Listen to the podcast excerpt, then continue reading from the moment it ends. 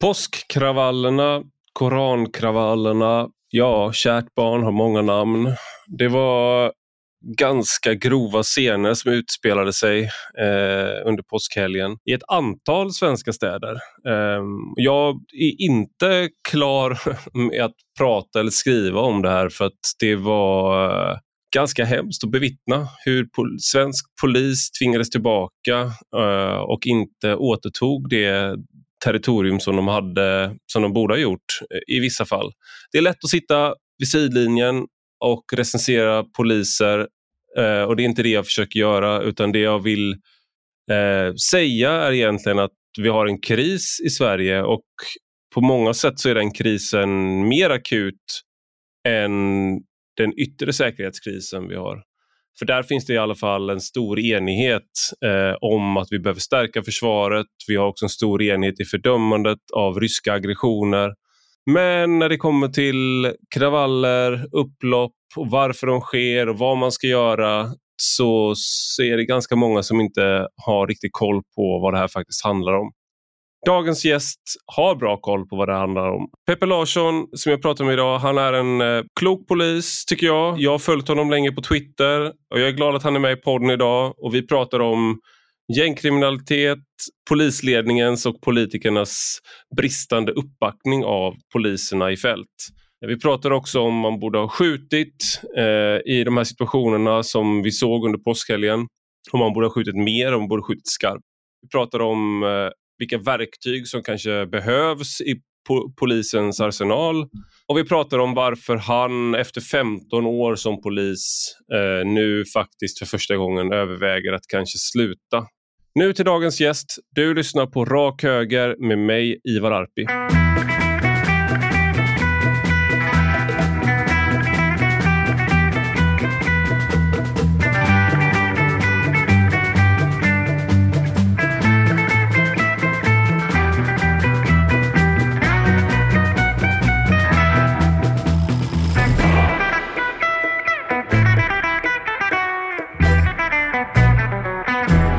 Välkommen till Rak Höger, Peppe Larsson. Tack så jättemycket. Tack. Det var ett tag sedan vi sågs. Vi sågs eh, för några år sedan och tog en lunch när jag jobbade på Svenskan och pratade om eh, organiserad brottslighet eh, och annat roligt.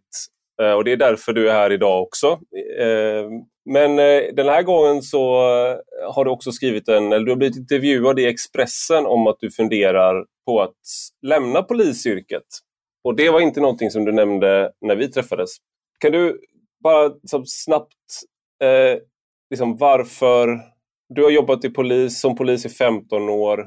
Varför överväger du nu att lämna polisyrket?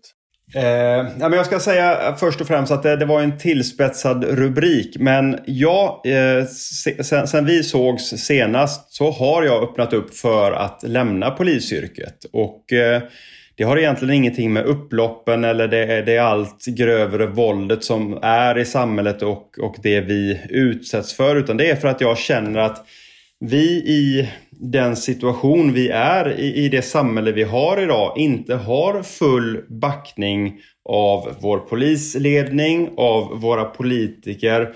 Att man inte riktigt förstår allvaret och inte backar upp oss i den eh, mån som krävs. Och just alltså, så som samhället är idag. Att, att man inte riktigt har förstått ändå liksom med allting som är. Att vi fullt ut behöver med, med liksom hela samhällets kraft ta tag i de här problemen. Utan jag upplever att vi internt inom polisen har en eh, kultur där man inte tar tillvara på våra, våra kollegors fulla engagemang och potential.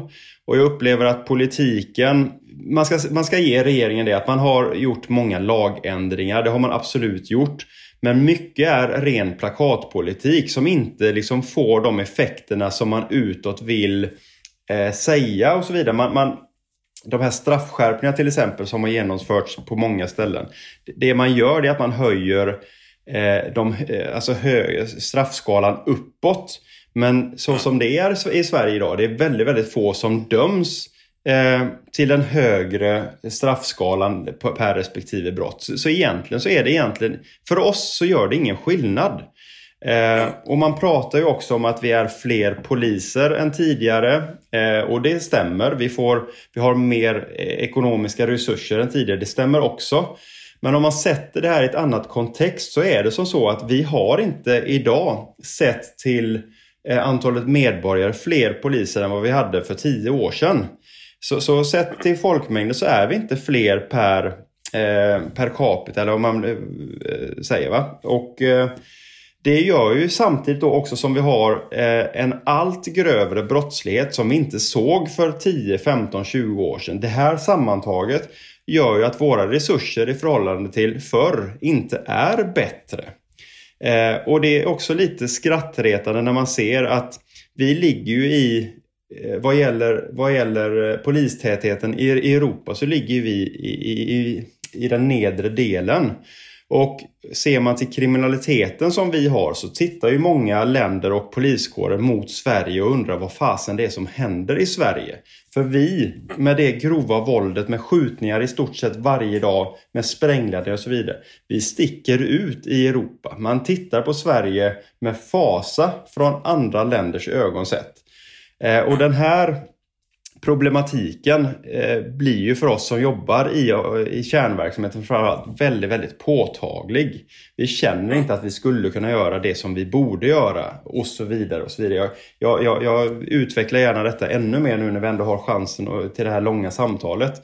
Så, så det, finns ja, väldigt, det finns väldigt mycket potential i, i det här. Eh, detsamma gäller ju då kollegorna som lämnar Polismyndigheten. Det är ju de Kollegorna som lämnar Polismyndigheten, det är i snitt ungefär 780 stycken per år. Och det har, om man ser nu till de senaste tio åren, ungefär hälften av dem har gått till pension, hälften har gått till andra myndigheter, till andra jobb och så vidare.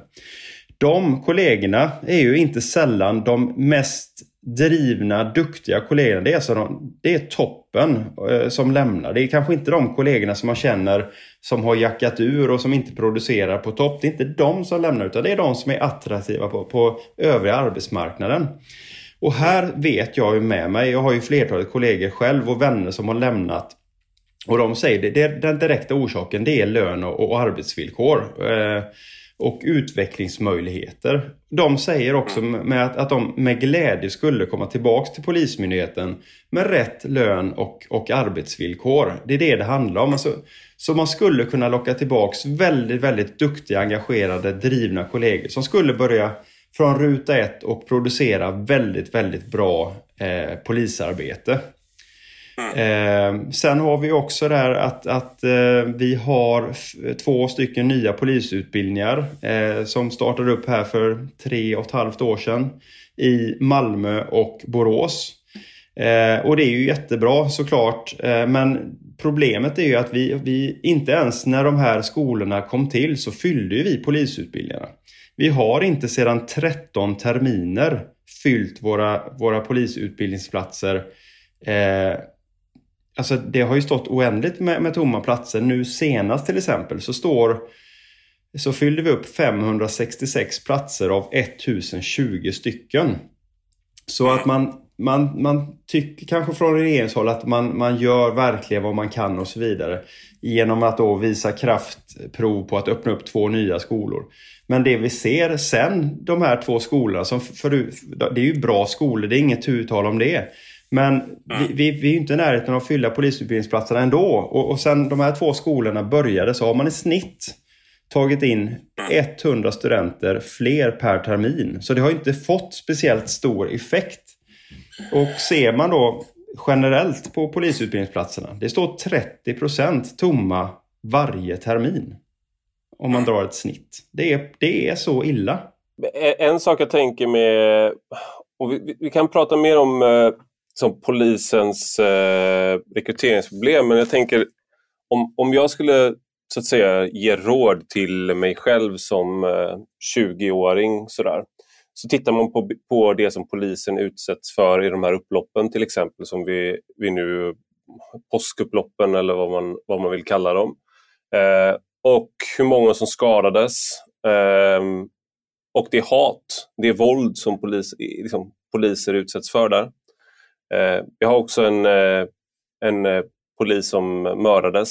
Eh, Andreas Danman som sköts ihjäl för ett år sedan i Göteborg. Jag menar, även om man då så att säga har ett engagemang för att man vill förbättra samhället och man vill eh, liksom, bidra att hjälpa människor i svåra situationer, vara liksom på, på plats vid eh, fronten är, är en, kanske en tanke militärt, men att man är där det händer och man hjälper till där det händer. Så kan man ändå tänka att det finns ganska så här, på en personlig nivå att man skulle säga nej men gör någonting annat.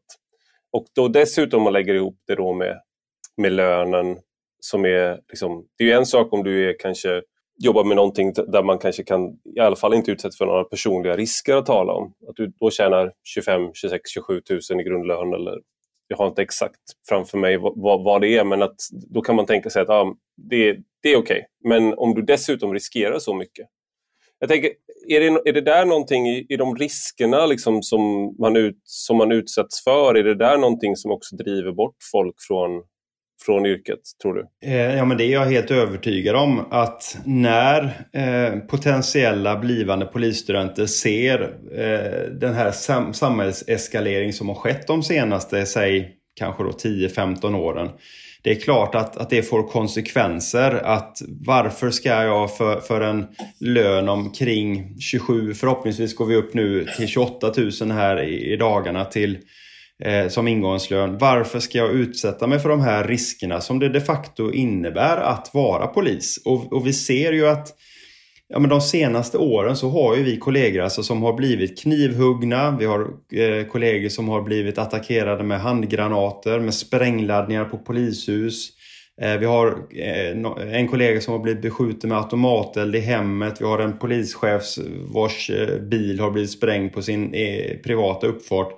Det är klart att det här eh, avskräcker och, och, i takt också med att vi ser att den grova kriminaliteten blir värre och äter sig in i samhällsstrukturen med, med parallella eh, skuggsamhällen och så vidare.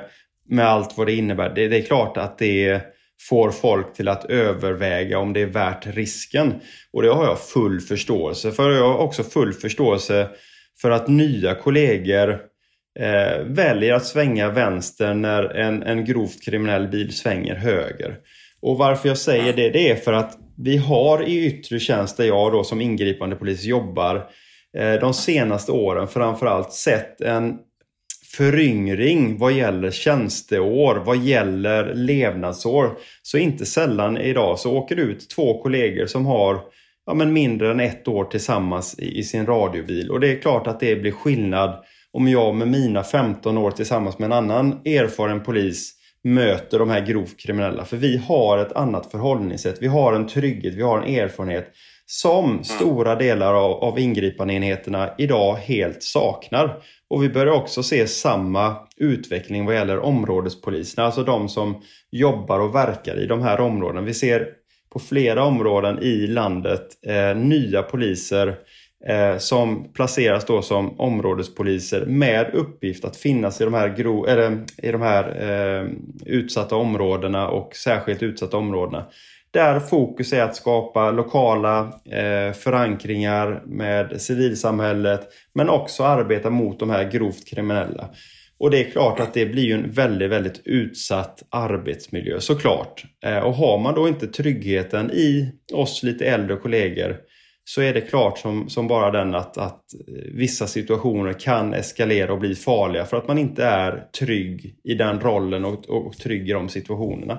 Det är en fullt naturlig orsak och det handlar inte om att vi har rekryterat fel personer och så vidare utan det handlar om att man inte är trygg i sin yrkesroll. Och det var inte jag heller när jag var ny eh, polis och det kan man inte räkna med att, att våra nya kollegor heller ska vara. Det var ju en sån där sak som kom upp nu med kravallerna att en del av dem som eh, var med i de här situationerna som var så vi ska komma till det du twittrade om det där bland annat men att eh, det där var något av de mest extrema som även erfarna poliser hade varit med om i de här upploppen. Det våldet som polisen utsattes för när folk var, var ute efter att döda polisen. Och flera av dem då som var med från polisens sida, det där var första gången de var med i ett upplopp. Det där kanske var första tjänsteåret. Och jag, man får lite den här känslan av som såna amerikanska filmer där man är liksom, någon bara rycks in från gatan i princip och sen plötsligt sitter de i en helikopter liksom på väg till Vietnam eller någonting sådär. Man bara, vad fan, jag skulle liksom plugga ekonomi på college, jag skulle inte vara här. Liksom.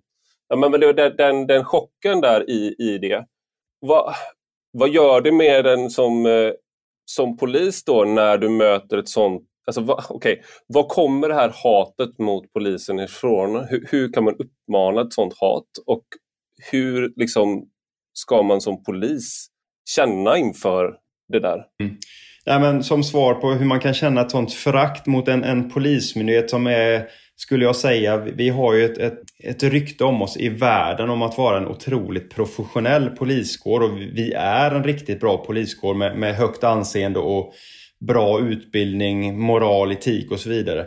Eh, de här krafterna som vi har mötts av den här helgen, det, det är ju krafter som inte känner sig som en del av samhället, som inte vill vara en del av samhället, som, som som inte känner någon som helst sympati eller, eller eh, som känner för en annan individ. Och det är ju glasklart efter att dels ha själv fått vara en del i det här våldsamma upploppet som var i Malmö då, men också sett videofilmer och hört kollegors berättelser. Det, det, det, har funnits en totalt likgiltighet inför att kunna döda poliser.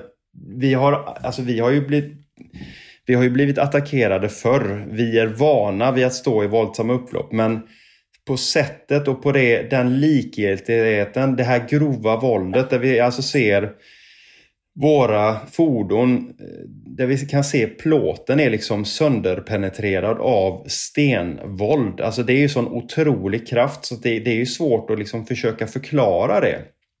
Eh, så det här är ju individer som ja, uppenbart är farliga och till och med har ute i samhället när, när de visar att de, är, de har inga spärrar överhuvudtaget. Och det blir inte tydligare än det som, som har blivit nu eh, under förra helgen här. Och som medborgare så tänker man ju, så är det här någonting som jag tror många går runt och bearbetar. Vad är det för samhälle som vi har nu där det här sker? Men hur tänker man som polis efter några sådana här dagar av upplopp och det här våldet? Alltså hur, hur pratar man med varandra och, och vad, vad, vad, är liksom, ja, hur, går, hur går tankarna i poli, bland poliserna som var där? Ja, men vi har ju varandra och det gäller ju i vardagen också. Vi, vi pratar med varandra, eh, vi bearbetar situationer och händelser som vi har varit med om. Och det är ju en, en otrolig nyckel som vi har i att faktiskt kunna orka jobba i den miljön som, som vi har helt enkelt. Eh, och skulle det vara att man mår riktigt, riktigt dåligt så har vi också företagshälsovården att, att nyttja. Men det är väl klart att, att många ställer sig frågan, är det värt det här? För det, blir, det ställs ju verkligen på sin spets när vi, när vi har de här extrema våldsamma situationerna som, som vi har sett här. Och det har, vi har inte sett maken till det här grova våldet. Alltså jag nämnde ju tidigare här att, att vi har blivit attackerade med kniv och så vidare. Men det har ju varit enskilda individer eh, vid enstaka tillfällen. Eh, som, som ändå kanske räknas till en 15-20 stycken. Liksom. Men här pratar vi, ja men slår vi ihop antalet ligister som har attackerat oss under de här dagarna så, så vi landar ju någonstans i en siffra kring tusen enskilda individer som helt likgiltiga inför det här liksom, eh, ja, har kunnat döda en svensk polis helt enkelt. Och det har ju vi aldrig sett maken till. Eh, däremot så har jag ju själv och många kollegor med mig kunnat förutse att något liknande skulle kunna hända. Men vi hade nog inte kunnat förutse att det skulle bli så här grovt som det har varit. För vi ser de här utsatta områdena eh, med människor som inte är en del av det svenska samhället. Som går på bidrag, som hänger på stan, som säljer knark begår grova brott och så vidare. Det, det, här kom ju liksom inte som någon chock. Men sättet det blev, ska jag säga, det, det är chockerande. Det, det...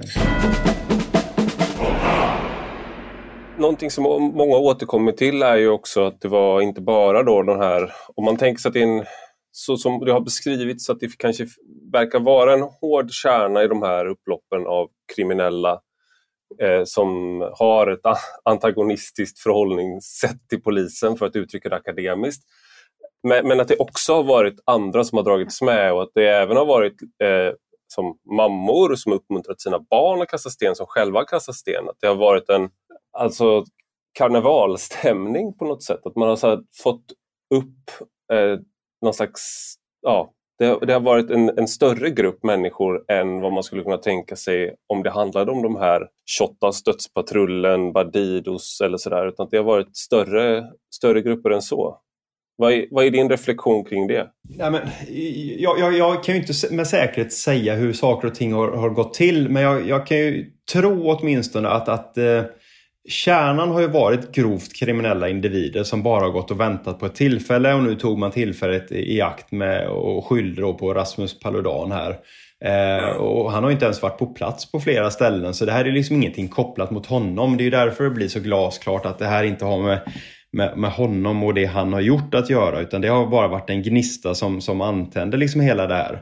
Men, och det är ju också någonting som är, är, är riktigt sjukt i det här.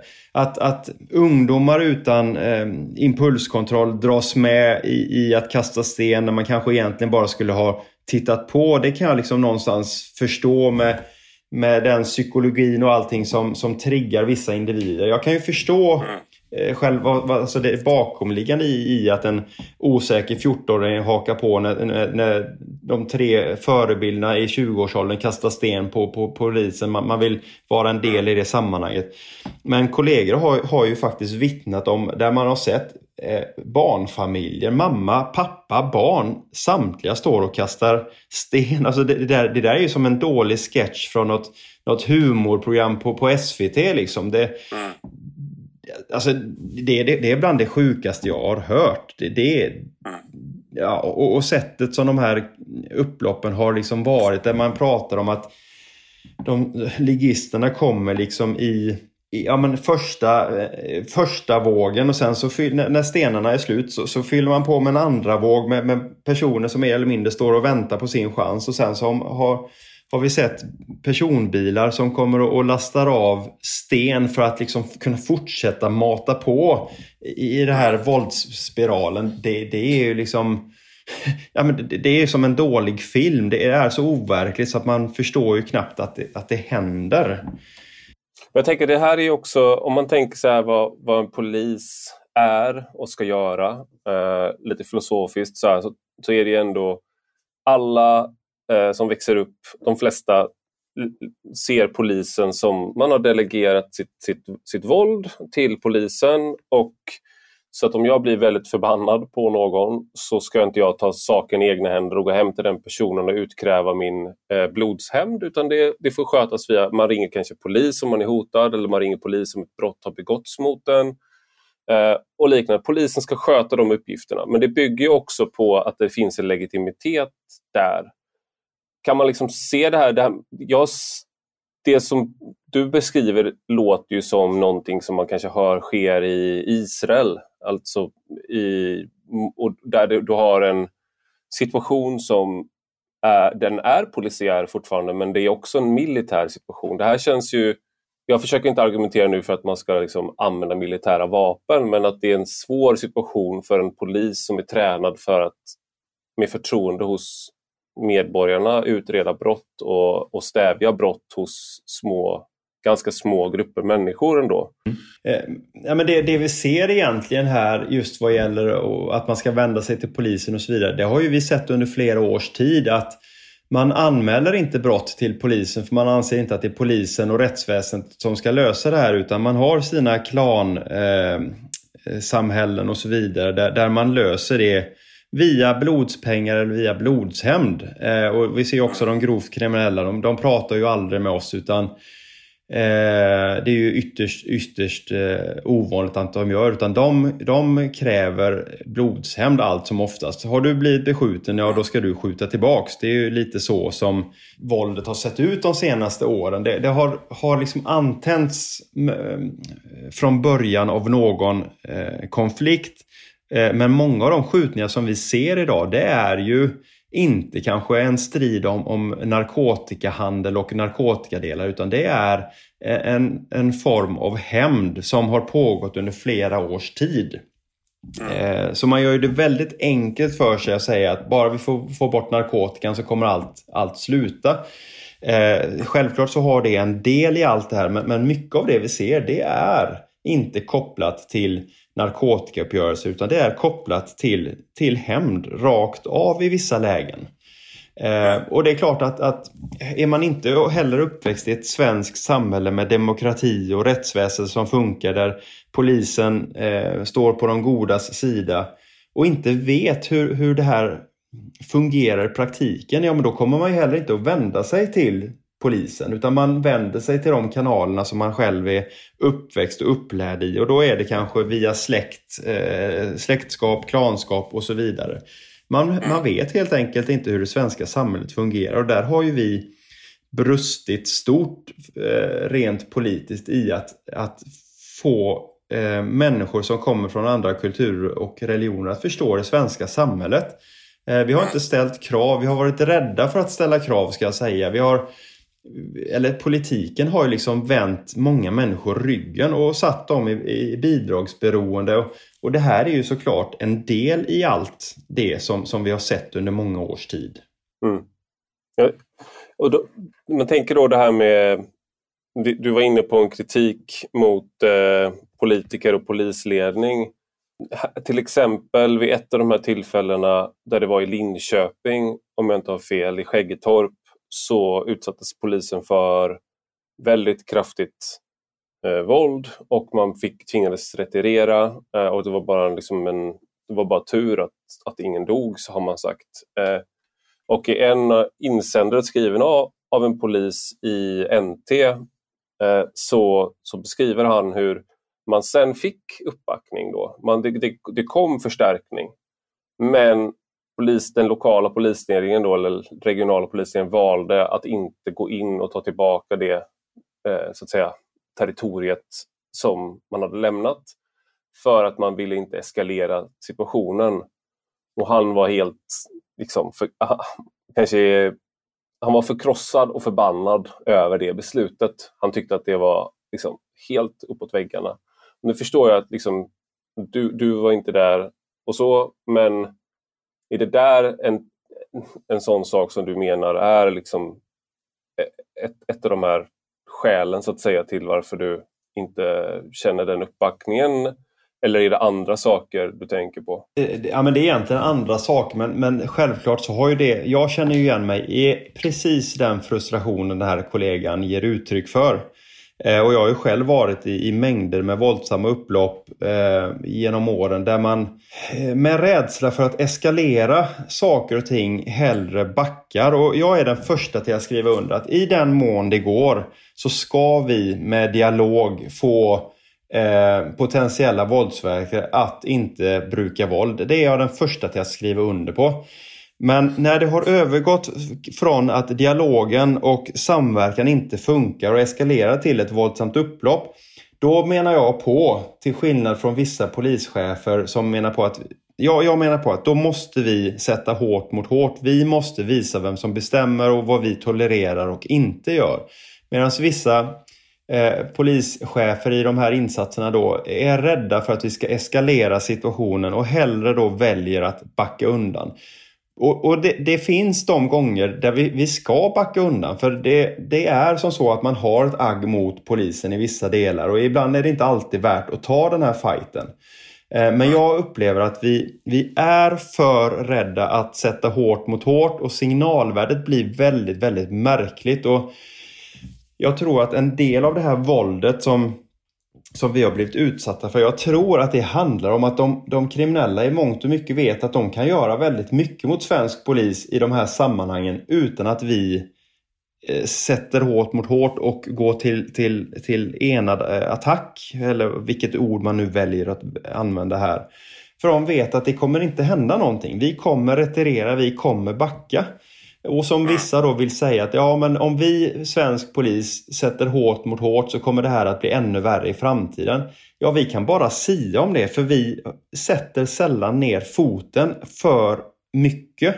Så vi kan väl säga ja det, det, så kan det bli. Men vi, vi ser också ett resultat idag hur det blir när vi har agerat som vi har gjort under flera års tid. Och det här ska jag också säga, det, det ser också väldigt ut vem som är som är eh, insatschef för de här olika delarna som är, eh, eller polisinsatschef. Och också i, i, vilka regioner saker och ting händer. För vi har olika förhållningssätt. Eh, och det är ganska tydligt eh, ur, ur, min synvinkel och aspekt. Som, som enskild så kan man ju bli... Eh, så, så, så får man... Jag menar, du ser, man ser vissa av de här situationerna. Nu har vi de här upploppen som är väldigt färska, men det, det var för några... För ett tag sedan jag skrev också, jag kommer länka det, om den här Youtube-filmer som läggs ut till exempel, eller på TikTok, där kriminella eller i alla fall väldigt aggressiva gäng och män eh, står och provocerar polis och får inte, det ser inte ut som att de får en, en eh, att det får konsekvenser för dem där och då. Och det där är en, det jag gjorde då var att jag intervjuade poliser om liksom, vad de tyckte att de borde ha gjort i de situationerna och vad man kanske inte ser som allmänhet då. Men en, en, en polis jag pratade med sa i princip att men om någon beter sig sådär, då ska den personen ner i backen. Om du som polis blir av med näsbenet så må det vara hänt. Men det är det, det, är det som måste ske.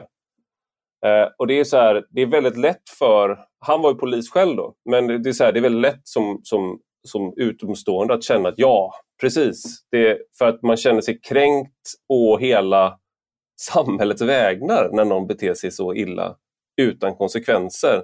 För då tänker man, okej, okay, men om någon gör sådär mot mig och man skulle ringa polisen, vad händer då? Alltså det finns så här, vad, vad är då poängen med att man inte själv är lika aggressiv i olika situationer?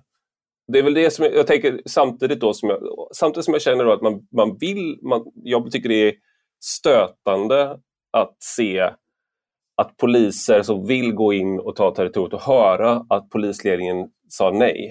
Eh, det är stötande för mig, men samtidigt så förstår jag att det är inte jag som står där med utrustning redo att gå in, även om man med inlevelseförmågan kan få för sig att det kan, kan kännas så. Men det är inte det.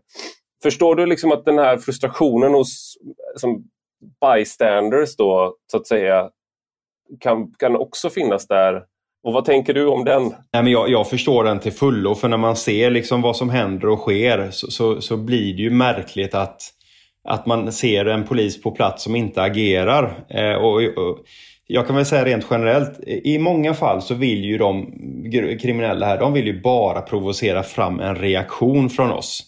Och Det finns ju såklart lägen. Det är bara att, att svälja liksom allting man får höra och sen så bara stå och inte ge dem det här som de vill se.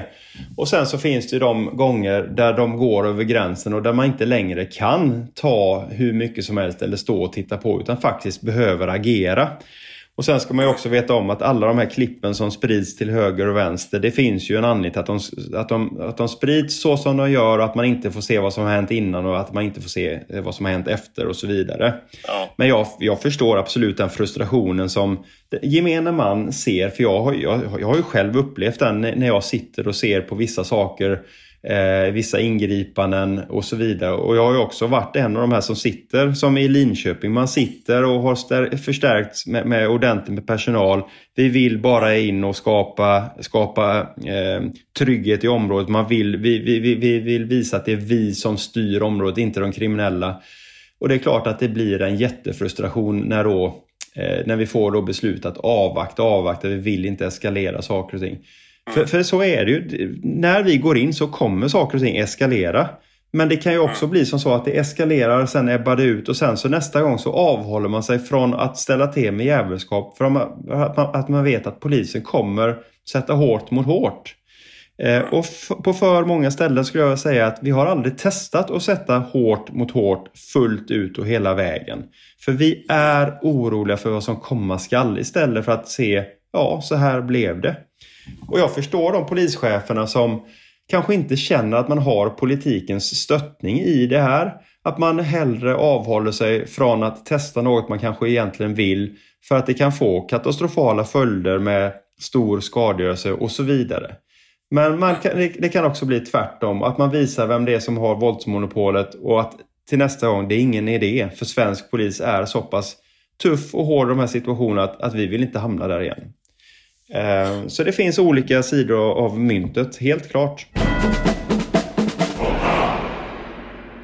Apropå politiken så har ju Ebba Busch fått väldigt, alltså Kristdemokraternas partiledare har fått väldigt mycket uppmärksamhet och väldigt mycket negativ kritik eh, eh, för att hon sa att hon undrade varför är det hundra poliser som är skadade och inte hundra islamister? Så tror jag, jag tror att det var så hon tyckt, sig, jag har inte citatet framför mig. Och Sen sa hon också att frågan man borde ställa sig var varför sköt inte polisen skarpt?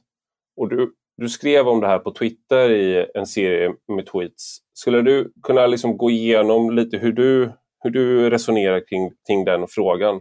Ja men absolut. Till en början så såg jag ju bara ett, ett, eh, ett tidnings, eller en tidningsrubrik. Liksom så här, varför sköt inte polisen skarpt?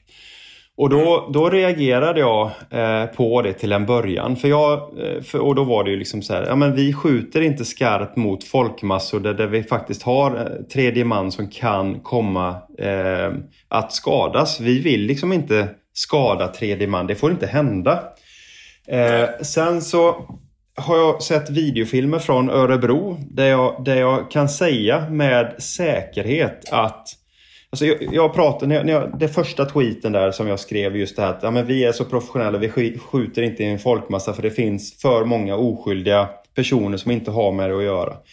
Det var innan jag hade sett filmen från Örebro och är det den filmen som till exempel då Ebba kanske har sett där jag kan säga så här att det, det finns en folkmassa som är så homogen, som är så många och, och eh, går till ett så pass grovt våld mot våra eh, kollegor som gör att du skulle i stort sett kunna skjuta vem som helst i det i den folkmassan, i den hopen som attackerar svensk polis.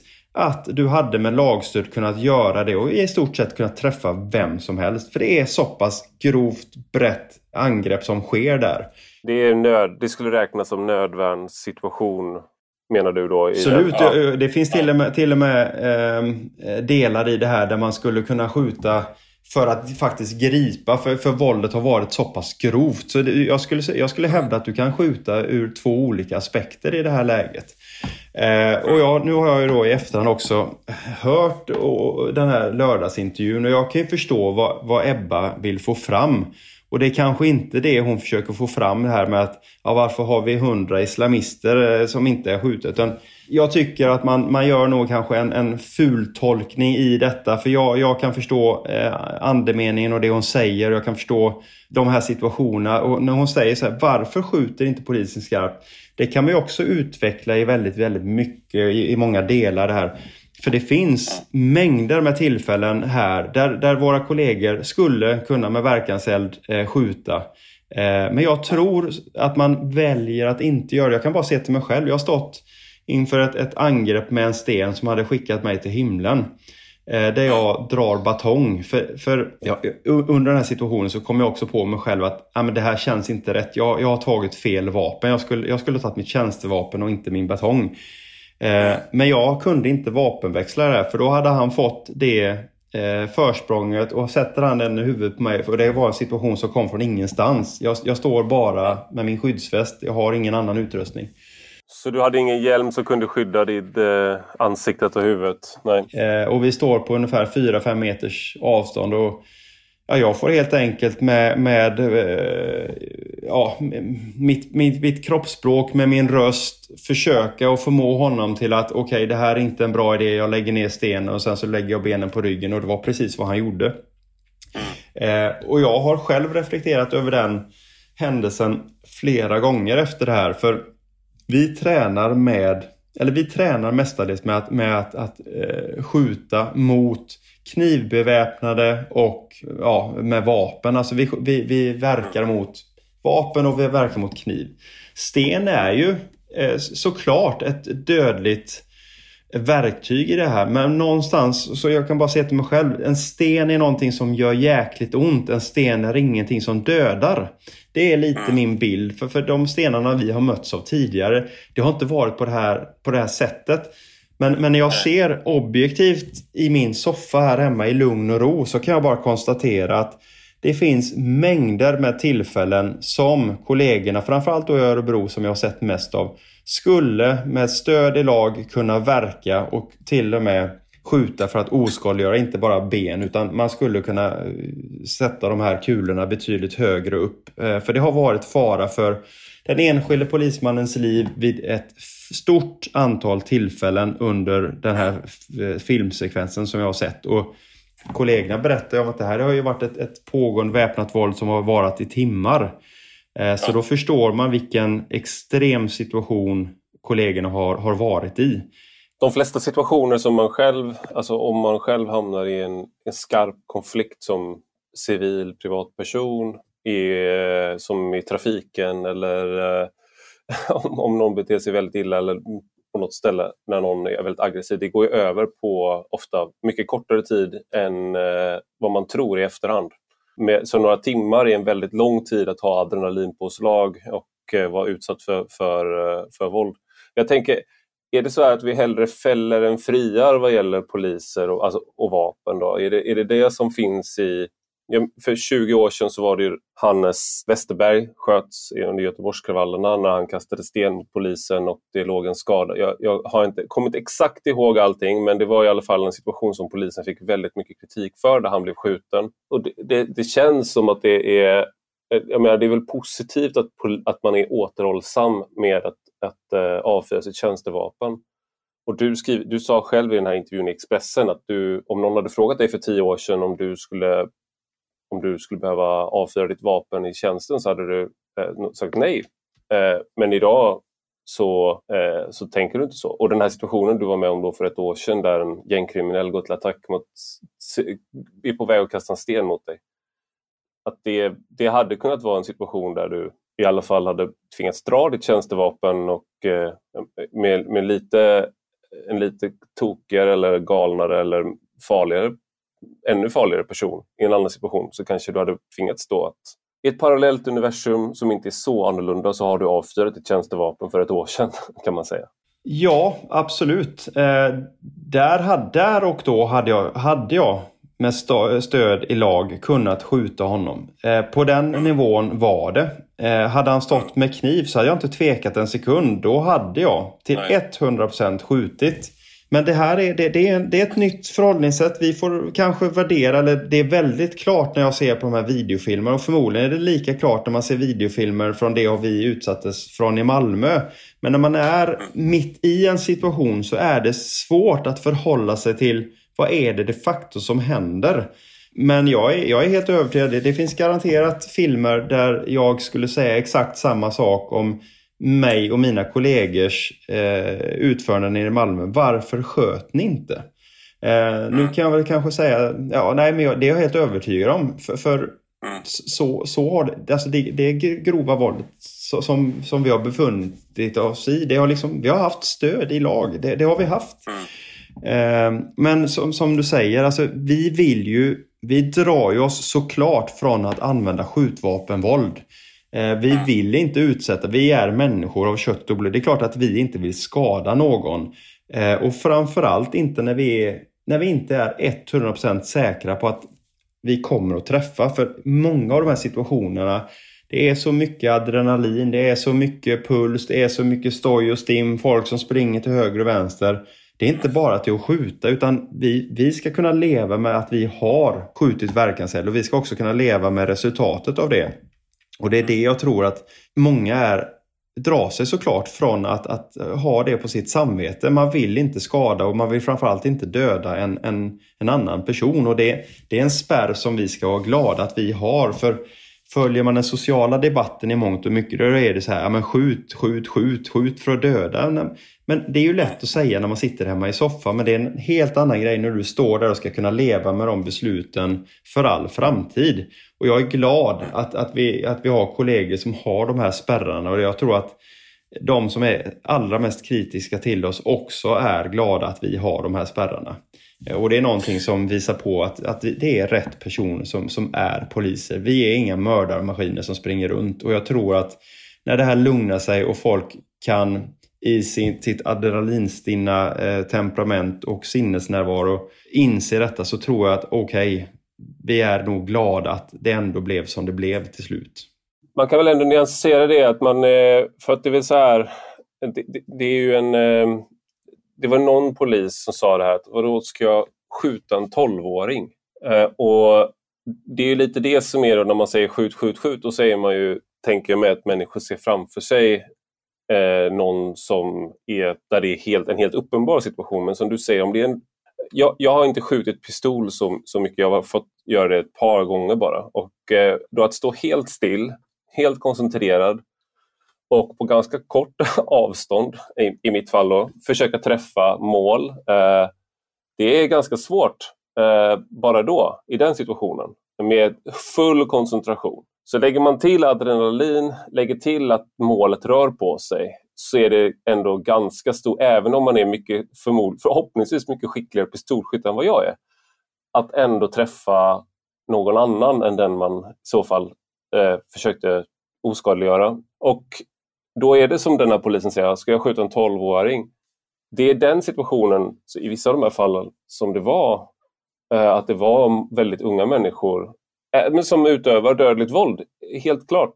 då är det så här, vi står inför en situation då man, man, säger så här i militära sammanhang, så säger man, eh, eller man säger att man ska lita på sin träning. För att om du är tränad för någonting, om du, om du, och särskilt om du har tränat i grupp, det är samma för polis, så, så eh, är du, har du en enorm fördel jämfört med någon som inte är tränad att, att verka tillsammans eh, och är otränad. Men här då så är polisen kanske tränad för situationer som, som du var inne på där, att när du är mitt i det så måste du samtidigt komma ihåg din träning samtidigt som är det en annan situation än det jag är tränad för. Och här har vi nu fått liksom kanske en ny nya situationer som svensk polis ställs inför eh, och måste träna för. Och det, det jag undrar då egentligen från dig är det här, har svensk polis de verktyg som man behöver för att hantera den här sortens situationer? Nej, det skulle jag säga att vi inte har och det här kan man dela upp egentligen i två delar. Dels, dels det rent taktiska och resursuttaget men också när skiten träffar fläkten, vi är, är de resurserna vi har kan vi verka i den miljön? Och där blir ju, på, på, den senare frågan så blir svaret nej. Det var väldigt uppenbart i de här kravallerna som har varit. Men jag, kan, jag kan tänka att vi kommer in på de här grejerna igen, för jag vill bara återkoppla lite till det du säger att ja, men hur man skjuter på en skjutbana och så vidare i lugn och ro. Eh, vi skjuter ju upp då minst en gång per år för att behålla vårt tjänstevapen och bland annat så är det eh, så handlar det om att, att skjuta på till exempel då 20 meters håll. Eh, då står vi i lugna, eh, i en trevlig miljö, det är lugnt och städat kring oss. Vi, vi får liksom eh, i lugn och ro skjuta och så vidare. Och I den mån det går så ska vi försöka att inte skjuta i, med dödligt våld utan gärna kanske då i ben och så vidare. Och jag kan ju säga att personligen så har jag inga problem i, i, i en miljö som är perfekt. Att, att, träffa ett ben på någon som står still, det, det gör jag. Det, så pass trygg är jag i, i, i, med mitt vapen. Men när man står i en situation där folk för det första rör sig, då redan där så har du ju tappat i stort sett all den tryggheten som du har, har på skjut, skjutbanan. Eh, du har ett adrenalinpåslag, du behöver se så att du eh, inte får stenar över dig, du behöver ha koll på dina kollegor. Och i, en sån miljö, att träffa i det, i det läget. Jag, jag, jag löser mina eh, uppskjutningar varje gång, det är inget problem. Men jag skulle inte med 100% säkerhet skjuta på det avståndet med de förutsättningarna. Det skulle jag aldrig göra. Och, och då har vi de här eh, sociala medier-experterna som sa ah, då är du fel material. Ja, eller så är det helt enkelt okunskap om hur människan funkar. Och som jag sa, har skrivit i några tweets, ja, men inte ens Ragnar Skanåker skulle med den precisionen han har lösa de här miljöerna. Och det är väl lite det som skiljer ja, Twitter-experterna mot oss som de facto vet hur, hur vapen funkar och hur, hur människor funkar i de här situationerna. Eh, mm. Det, jag hade önskat lite mer ödmjukhet av läktarexperterna, så kan jag väl säga. Och sen så är jag trygg i att jag inte skulle kunna skjuta på det avståndet. Men, men, det, det mm. ja. men om man nu återgår till, till det här andra som vi sa med eh, Har vi de verktygen som behövs? Ja, för det första så kan vi ju se att i flera av de här upploppen som har varit så har vi haft för få kollegor. Det har varit eh, med fel utrustning, med fel utbildning. Det har varit ett taktiskt förhållningssätt som kanske inte har varit optimalt. Eh, hade vi haft fler eh, kollegor med rätt utbildning, med rätt förutsättningar så tror jag att, att vissa av de här upploppen hade blivit väldigt annorlunda. Nu var det som, som det var. Vi har det att förhålla oss till. Var det någonting vi saknade då? Ja, det var det absolut. Vi kan inte, som vissa säger, vadå det är väl bara att slå med batong? Ja, för att slå någon med batong så behöver du stå i direkt fysisk närhet. Du kan inte slå någon på 15 meter med, med en batong. Det funkar inte. Ja, men varför sköt ni inte eller varför sprayar ni inte pepparspray? Jo, av den enkla anledningen att pepparsprayen når inte heller hur långt som helst. Den har väl en räckvidd någonstans 6, 7, 8 meter i den bästa av världar. Vinden kan ligga annorlunda. Och sen så kommer de här, ja men varför sköt ni inte tårgas då? Ja, det gjordes bland annat i Malmö, men det ingår eh, när, när, vi skjuter tårgas, det ingår ett visst koncept och det är liksom konceptet är kopplat till utbildning och det andra. Eh, och sen så kommer de här, men varför sköt ni inte eh, skarpt? Ja, och det har vi pratat om. Men det som, mm. som, som är viktigt i det här, det är att ja, men vi skulle vilja verka med något vapen som inte är dödligt på håll som är upp till kanske en 30, 40, 50 meter eller vad, vad, vad man nu väljer att, att lägga begränsningen. Och då har jag ju lyft sedan tidigare och och det är viktigt att, att man inte skyndar igenom det här utan det här krävs att Polismyndigheten, Polisförbundet, skyddsorganisationen och, och medarbetarna här eh, tillsammans med eh, experter sitter ner och skyndsamt men ändå, men ändå inte slarvigt tar fram ytterligare hjälpmedel för oss. Och jag, jag har ju nämnt några exempel som jag skulle tycka var intressant att åtminstone pröva. Sen så kanske de experter, jag är ingen expert på det här, men kommer fram till att ja, det finns vissa bättre och, och mer eller mindre bra verktyg. Men jag har ju till exempel nämnt att vattenkanoner i vissa lägen skulle vara intressant att testa. Eh, jag har också ja, lyft gummikulor, beanbags och så, lik, eller, och så vidare. Beanbags låter så trevligt, men det är inte så trevligt. Nej, det är ju inte så trevligt och jag ska också säga att jag är jag är ingen, en, ingen expert på exakt hur de här funkar men, men det är liksom någonstans, det är där åtminstone jag känner att det skulle vara intressant att pröva. Sen så är inte jag rätt person. Jag har inte den kunskapen om vilka verktyg som finns på marknaden, vilka som skulle funka bäst för, för svenska förhållanden och så vidare. Eh, utan jag bara nämner några exempel. För det var lite det vi kände att vi har inget, det här mellantinget mellan att inte kunna göra någonting och skjuta verkanseld. Sen har vi våra fordon, men de är också begränsade till, till rätt så mycket. Att när vi kommer med våra fordon springer ju folk. När de står med en molotovcocktail eller en stor sten i, i näven, där skulle man kunna vilja verka mot dem. Eh. Ja, utan att behöva... För det, det är ju det som du säger, att det är ju, fordon eh, kan ju användas som, som en typ av verktyg i sig, men Sen är ju sköld och kravallutrustning kräver ju att du kommer nära. Jag menar, polisen skulle kunna kasta sten tillbaka, men det, det blir ju liksom en... Jag vet inte. Jag, jag vet inte hur ofta det sker, men det, det skulle ju se det skulle inte se så professionellt ut kanske. Alltså rent bilden av det. Jag vet att det har skett då och då och det finns liksom, såklart att det finns lägen där det är rimligt. Men som ett allmänt verktyg att kasta tillbaka stenar som har kastats mot den. Det, det, känns, det, går inte, det är inte ett, eh, ett verktyg du kan planera fram, så att säga, att du ska ha de stenarna.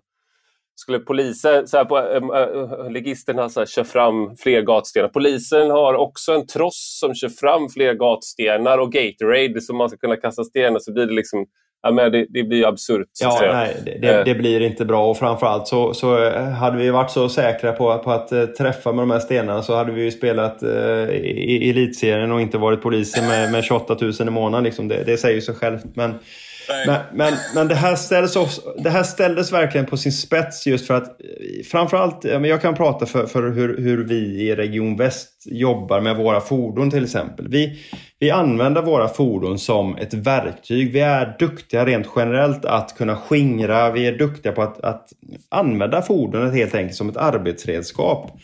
Eh, men det här ställdes verkligen på sin spets vilket gör att jag känner att fordonen har en viss begränsning.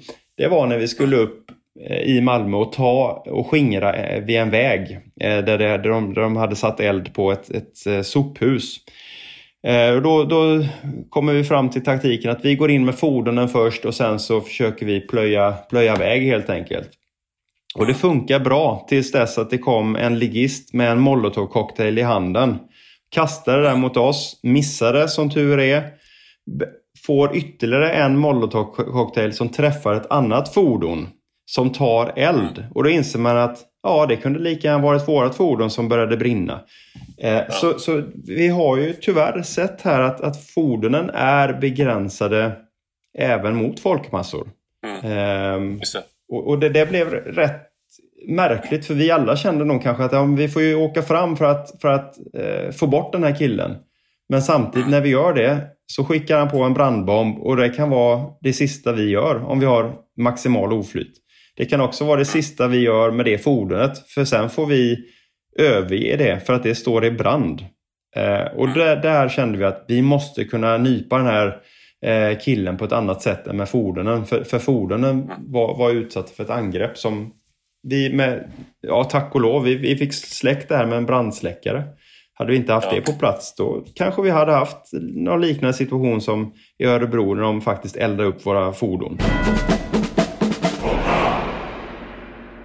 Det, när vi pratar om det här, jag menar, det är otroligt demoraliserande att se de, de som attackerar polisen ta över ett fordon till och med, kapa ett fordon, köra runt i det, gå runt i polisens utrustning för, för mig då så känns det ju så här, såklart, det är inte mina känslor som är viktiga här, men att det är nästan som att någon tar, så här, i ett, tar svenska flaggan och stampar på den. Alltså det, det är sådär, det, det är på identitetsnivå, förutom då att den risken som de här polismännen har utsätts för. Men ju mer vi pratar här nu, nu pratar vi om beväpning, pratar om verktyg, så, in, så är det ju vissa saker som liknar militära förhållanden. Och jag, det jag undrar där är, är vi redo för en sån situation. Jag menar, det är om, man är, om, man, om polisen ska verka i områden där man inte har, får liksom stöd av lokalbefolkningen och man inte kanske Ehm, får människor att prata med en och de som liksom, organiserade kriminella går, lurar polisen in i fällor har skett tidigare. Man, har, eh, man, går, man släpper en sten på ett polisfordon från hög höjd. Eh, vet jag har skett också. Det var bara tur att ingen polis eh, dog vid det tillfället, för men det var ingen polis i bilen vid det tillfället. Eh, alltså, vad, vad, är det vi... Är, är, liksom, vad, vad jag försöker komma fram till är, är egentligen att är polisen eh, utrustad? Är polisen är vi kulturellt redo för en situation som är halvmilitär nästan i vissa avseenden? För om, som du säger, en molotovcocktail, det är ju det, är ju det som menar, när, när Ryssland invaderade Ukraina. Det här är, det är inte samma situation, inte alls, men molotovcocktails används mot eh, liksom bepansrade fordon med god effekt i Ukraina.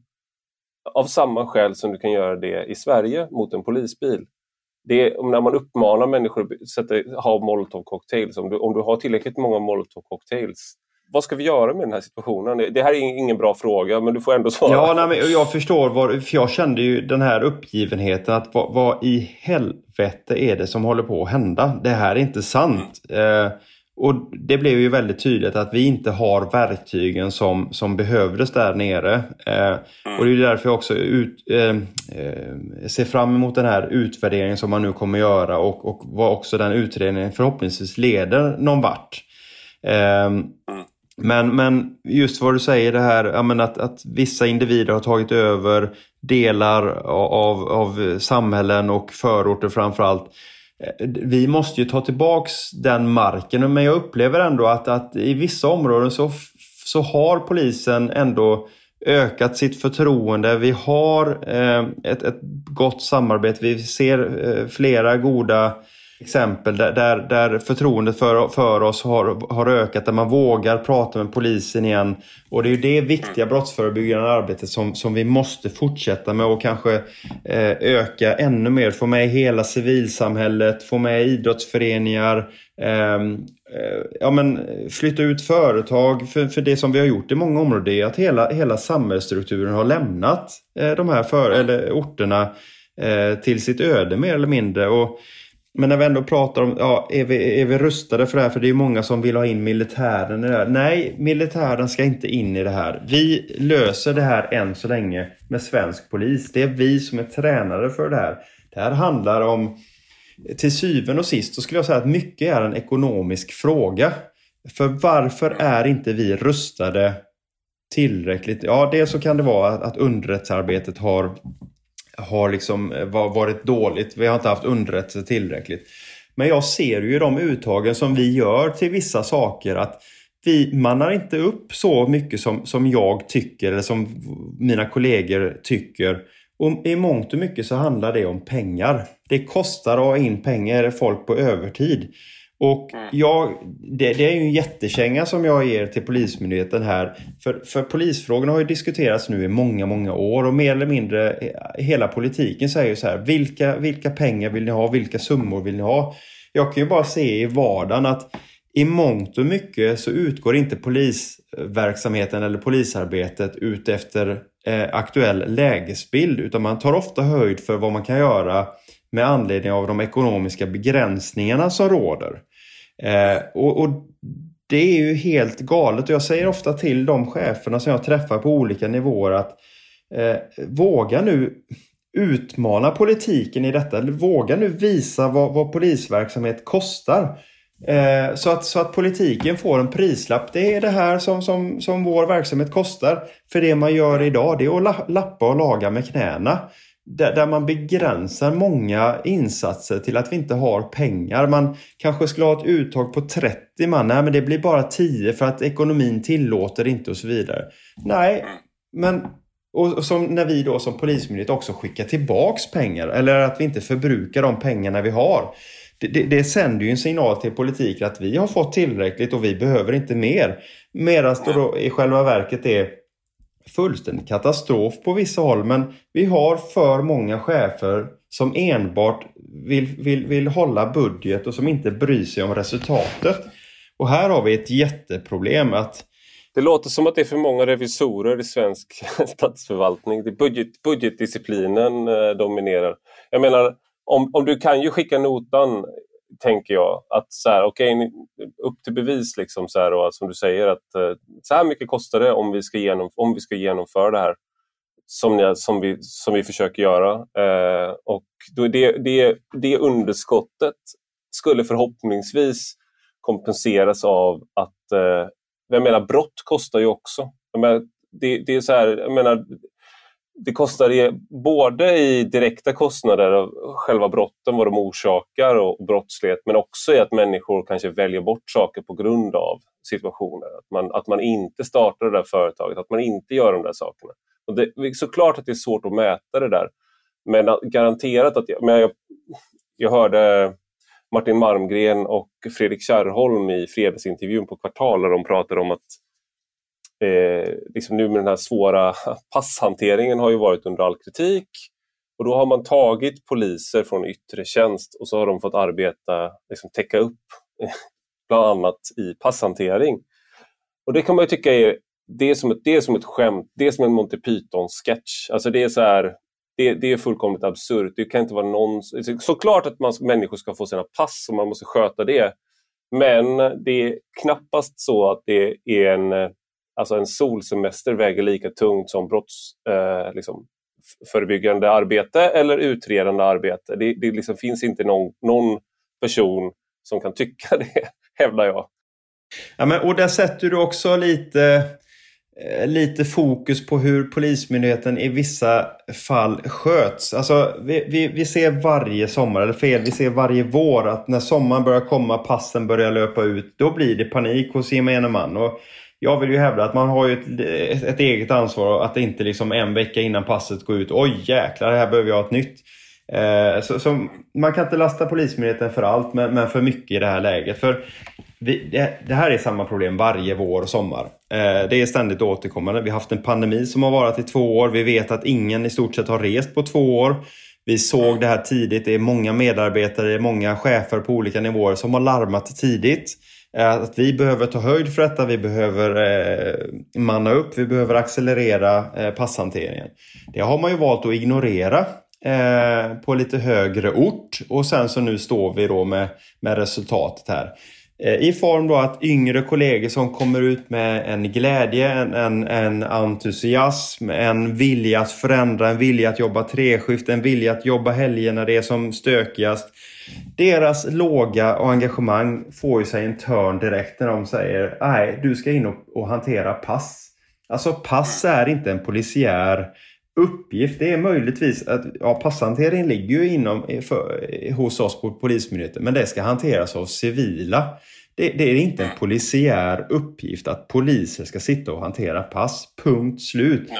Och signaler man sänder till de nya är också eh, att ja, det är ni som får göra det. Alltså man sänker ju deras moral så förbannat tidigt och det är så onödigt för den här glöden och glädjen som de har, den är ju liksom bortspolad för många. Och den, det, det är som vissa säger, ja men det är bara några månader. Ja, fast det kan vara de månader som, som gör att den här riktiga glöden som finns inte återhämtar sig. Och många kommer ju såklart vara jättemotiverade igen. Men den här entusiasmen den har ju fått sig en ordentlig törn och det kommer många av de här nya kollegorna som är fantastiska, som jag skulle vilja ha en radiobil, som nu sitter och hanterar pass. Alltså, nej, det, det är så moraldödande för så många. Det skär lite i en att höra det. Och alltså när jag hörde det så kände jag lite grann att de, vem fan är det som har beslutat det här? Vill ringa upp och skälla sådär, tjuvringa och skälla. Det är väl liksom eh, på den nivån sådär, att man, man tycker att någon måste ställa sig svars för det. Men det är väl lite det som är också ett, alltså så här, en, en, bara en rent filosofisk fråga nu. Då. Nu har vi pratat om så saker som man kan lösa, så här, men någonting som är, eh, som är liksom i poli, polis, eh, polisens verksamhet som, eh, som, som är slående när man tänker, tänker lite på det, är den här måndag hela veckan-känslan. För det kommer ju alltid nya gäng, det kommer alltid ny kriminalitet. Eh, och så är det där någonting som, eh, alltså när, när då det, det, där det återkommer hela tiden, ni jobbar, ni, ni får in människor i, i fängelse, får domar och sånt där, men det kommer nya människor och nu har det blivit värre med åren också vad gäller det grova våldet, den grova kriminaliteten. Är det där någonting som bryter ner en som polis? Att det Absolut. Alltså, jag, jag, brukar göra jämförelsen. Hur, hur är polisarbete? Ja, men det är ungefär som att spela fotboll. Du spelar en fotbollsmatch. Och, och, och, den är liksom inte, den är inte jämn den fotbollsmatchen. Och, och, varför är den inte jämn? Ja, för det första, du har inga mål. Du kommer inte kunna göra mål. Och så, så är det inte en bra och fin gräsmatta utan du är på en leråker. Och ju mer du spelar och ju mer du tragglar på den här eh, leråken desto djupare i skiten hamnar du. Och det är ungefär så polisarbetet känns ibland. För vad vi än gör så kommer vi aldrig i mål. Det blir liksom bara värre och värre och värre. Och, och, och det är klart, alltså, ibland så undrar man ju så här, ja, men varför ska jag gripa den här personen som, som har ett brottsregister lika, lika eh, tjockt som en, en, en, en lagbok? Alltså, eh, det, det, får liksom inga samhälleliga konsekvenser. Den här personen, typexemplet, vi hade ju en kollega, eller vi, inte, vi hade inte en kollega, vi hade en journalist här som i förra året blev eh, hotad eh, i Borås under upploppen där. Eh, gärningsmannen blir dömd men på grund av att han är tidigare dömd för ett våldsamt upplopp så blir straffet för den gärningen noll och ingenting. Han döms för brott men får ingen påföljd för att han är dömd för ett annat grovt brott. Och köp, då har man två, sig... köp två för en. Ja, men det är inte bara köp två utan köp 27 och betala för ja, en. Ja. Mm. Eh, och det här är alltså en, en, en, svensk journalist som blir hotad. Och, och, den fria journalistiken och vad det innebär i en demokrati och, och allt vad det nu innebär. Alltså, det säger ju någonting. Det säger något att man kan hota en journalist utan att det får någon som helst konsekvens för att man redan är grovt kriminell. Eh, och, och, och, nu kommer vi in på mängdrabatt och åtalsunderlåtelse. Alltså vi har ju ett straffsystem som, som funkade på den gamla goda tiden när, när Sverige var ett arbetarland, när, när, när man förtjänade sin rätt och hade sina skyldigheter och förpliktelser och, och så vidare. Vi är ju inte det samhälle som, som vi var för 30-40 år sedan.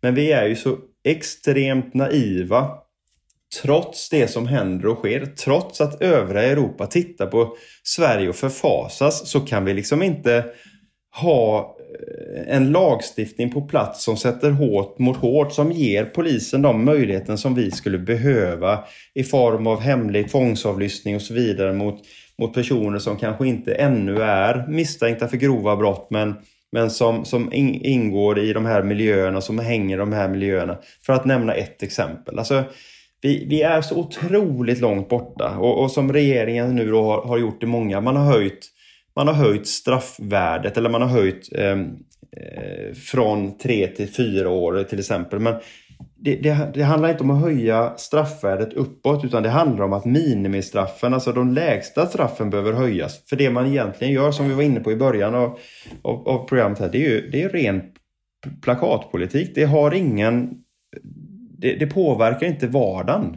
Det, det, och som du hör nu, jag börjar bli lite frustrerad för jag lever ju mig in i de här frågorna. Det här är ju min vardag varje dag. Och, ja. ja vi skulle ju vilja känna det här stödet. Okej, okay, politiken säger så här. Polisen, och självklart, och det här, det här blir ju alltid när vi säger att vi vill ha vad vi vill ha så kommer det ju alltid eh, jurister av olika slag som säger att ja, vi kan inte göra allting som polisen säger. Självklart inte. Och mycket av det vi säger som vi vill ha, det ska ju också prövas i en domstol. Så det är inte det att vi ska bara få våra verktyg vilka som helst och så ska vi bara kunna köra på. Alltså, det, det ska vara rättssäkert, det ska gå, gå, gå att, att härleda och dokumenteras och så vidare. Till exempel också vi vill ha fler kameror. Mm. Men där, i de här frågorna har liksom, vi har varit så rädda för så att säga storebror se dig-samhället. Att vi liksom har varit eh, vad ska man säga, lillebror eller vad man ska kalla den här kriminaliteten då, som kommer underifrån. Man har, liksom inte, man har varit mer rädd för polisen än för eh, kriminella så att säga. Man har varit mer rädd för statsapparatens våld och eh, makt än vad man har varit för eh, mindre aktörer som, som flyttar in i, liksom, i vakuum eh, som uppstår. Och det där, den där tonvikten håller på att förändra, tyngdpunkten håller på att förändras till exempel gäller kameraövervakning, men det går väldigt långsamt. Det går väldigt långsamt och någonstans som du säger, det, man börjar förändra synen, man börjar prata om, i, i termer om att brottsoffren, det är de vi måste se. Eh, och det är ju självklart, ett brottsoffer, ska, för det första, folk ska inte behöva bli brottsoffer. Det är ju där vi, vi måste liksom landa i. Ehm, jag, jag bryr mig inte uppriktigt sagt så, så är jättemycket om en gärningsman. Det, det är gärningsmannen som begår eh, till exempel en våldshandling. Det är inte, det är inte målsägaren eller alltså brottsoffret som, som begår den. Vi måste ha fokus på hur värnar vi tryggheten för de medborgare som väljer att hålla sig inom lagens ramar. Eh, och det har vi inte gjort eh, fram tills nu utan det har varit fokus på att ja men om, om du nu är gängkriminell och begår de här brotten det finns ju ingen rimlig reson att du kan sitta inne så här och så här och så här länge. Nej, men hur kan du då förklara, är det, är det rimligt att en, en person som är, är, är dömd för mordförsök för bara några år sedan idag de facto är ute och mördar någon annan? Ta till exempel mordet på, på Andreas Danman. Den gärningsmannen är ju dömd till exempel för att ha försökt knivmörda en, en, en annan person bara några år tidigare. Mm. Och sen så ett par år senare så, så mördar alltså en, en kollega. Han skulle överhuvudtaget inte ens varit på den platsen och det tror jag en majoritet av, av Sveriges medborgare är helt på min sida. Det, det, men då var det så att han var för ung och så vidare och man tror ju på rehabilitering i, i oändlighet. Vi måste inse att vissa av de här individerna som vi har i vårt samhälle, där kommer rehabilitering inte att fungera. Men jag tror att det där är också en så konstig, för att om jag skulle försöka rehabilitera dig från dina värderingar till att bli krim, yrkeskriminell istället, alltså dig nu som polis. Det skulle inte gå. Eh, för att du har dina värderingar, du tror på ett visst samhälle, du tror på vissa saker.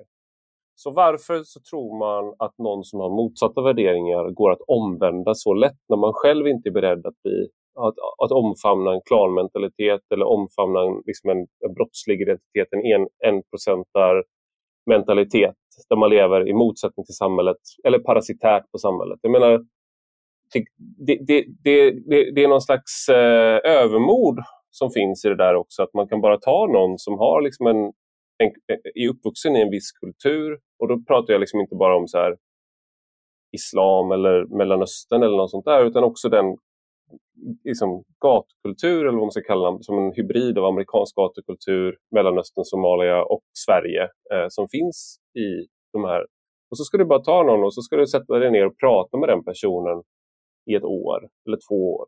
Och då kommer de lämna sina vänner, liksom, överge så här, kanske ibland familjens värderingar, vännernas värderingar, eh, områdets värderingar, den populärkultur som de, som de är uppvuxna i. De ska, bara på väldigt kort tid så ska de lämna allt det där bakom sig. Det är väldigt, det är väldigt mycket begärt också att få en människa som har levt ett liv i, en viss, i ett sådant sammanhang att göra en sån eh, konversion nästan. För det, det, är nästan det det handlar om. Och man skulle aldrig begära det av sig själv. Och, och visst är det så. Och det är väl också den här synen att vi tror att vi kan få alla till att vända och, och omvärdera sina eh, tankar och känslor och, och förhållningssätt. Alltså vi, vi, får, vi får nog liksom fejsa att vissa individer kommer aldrig förändras. Det, vi får helt enkelt eh, men många ska inte vara ute i samhället och har inte ute i samhället att göra utan eh, åldern får göra eh, sitt jobb. Att, att de får helt enkelt växa ifrån det här och det ser vi ju. Det finns ju en anledning till att, att eh, vi har kriminalitet upp, generellt upp till en viss ålder för att sen så tar ja, orken och livet och värderingen någonstans slut. Och, och man förstår liksom att eh, brott är inte en, en, en väg framåt och man växer till sig. Men, det är svårt, det är, svårt, alltså det är rent, alltså det är rent, rent logistiskt, kan jag säga som småbarnsförälder. Så även om man vill kasta sten och göra upp något, det är väldigt svårt att få till det som småbarnsförälder. Alltså mm. det är alltså, med all logistik som det kräver. men men, men där, där pratar vi ju, där, där har vi ju eh, en, en värderingsfråga som, som är, alltså hur, hur, hur kan man överhuvudtaget ha en, en värdering som, som säger att nej men det här är helt okej, nu, nu bekastar jag svensk polis med sten. Alltså det, ja. Ja, ja, det, det, är ju, det är ju hål i huvudet fullständigt. Det, det är ju inte annat än så. Jag tänker bara så här, för, för mig, alltså, det, det, lilla som jag har, har, varit inne i den typen av mentalitet när jag växte upp, då var ju polisen, man får det via populärkulturen liksom, eh, och att det blir en auktoritet man kan utmana. Så det är som nästa steg från lärare och skola till exempel så är polis nästa steg. Och sen så visar man framför sina kompisar att man är cool och sådär. Och, och, när man är uppvuxen då i, som jag var så var det ganska små grejer som man tyckte var, var roligt. Liksom. Att man blev jagad av civil, civilpoliser för att man satt och drack folköl och var för ung till exempel. Det var på den nivån. Det var jättekul. Det var askul att bli jagad av. Det var ingenting, det var inget negativt för mig. Utan det var ju bara, och det var något som svetsade oss samman. Liksom, att vi, ja, jag kommer ihåg det här och han, liksom, vi ramlade nästan ner för det berget. Och sådär. Eh, så jag förstår att det kan finnas en sån aspekt, men det är, det är ändå ett väldigt långt steg från det till, att, till det man ser. Och jag tror också att det där roliga skulle försvinna när svensk polis fick de verktyg som man, som man behöver. För att det är också det att man, man vill ta bort glädjen eller liksom det här eh, ur att kunna göra en sån här sak, utsätta människor för livsfara. Eh, det, det, det, är det som är så stötande också, att de här, många av de här människorna kommer ju undan med det. Eh, och det, det, det, det skär i en. Eh, Peppe, stort tack för att du var med i Rak Höger. Bara, kommer du att arbeta kvar som polis tror du? Ja, men som jag sa, eh, jag söker ju mig inte aktivt ifrån Polismyndigheten men, men, jag har ju tyvärr öppnat upp för att lämna och får jag ett tillräckligt bra erbjudande med, med, en arbetsuppgift som, som känns intressant så kommer jag ju definitivt överväga och kanske till och med ta det beslutet. Eh, jag, jag, hoppas ju såklart inte att, det, att, det, att vi landar där för jag, jag brinner ju för mitt jobb. Jag vill ge våra yngre kollegor en trygghet och kunna liksom vara med i i, i, i den resan vi faktiskt ändå eh, står i. Eh, men, men jag känner, då vill jag ha ett, ett större eh, engagemang, ett, en större vilja och, och, inte bara tomma ord från polisledning och, och från politiken. Känner jag att vi har liksom hela samhällets enade kraft i ryggen så är ju det här ett av de bästa jobben du, du kan ha och det är så jag vill känna inför framtiden. Eh, men, men där är vi inte idag och, och fortsätter det så här, vilket jag har gjort nu, att jag är öppen för att lämna polisyrket. Det, det, det står jag fast vid. Det är inga tomma ord. Eh, men jag hoppas att saker och ting kraftigt förändras. Men jag är tveksam och sitter vi här om ett halvår eller, eller ett år här igen. Ja, vad, vad har hänt nu? Ja, då, då, skulle jag nog tippa på att jag säger som jag säger nu. Ja, inte mycket tyvärr. Vi får hoppas att, eh, att du är extremt oattraktiv för andra arbetsgivare då som är kvar hos polisen. Men stort tack för att du var med i Rak Höger. Ja, men tack snälla Ivar. Stort tack. Och stort tack till dig som har lyssnat. Gå gärna in och skriv en recension på Apple Podcasts eller i den app där du lyssnar på podden. Och detta är alltså en del av en större publikation på Substack med samma namn som podden. Och den som prenumererar där kan även ta del av de texter jag skriver. Gillar man det man läser och hör får man gärna bli betalande prenumerant för 5 euro i månaden eller 50 om året. Då får man ta del av lite exklusivt extra material också. Du hittar rubbet på ivararpi.se. Och har du några frågor eller synpunkter kan du alltid mejla mig på ivararpi Vi hörs igen.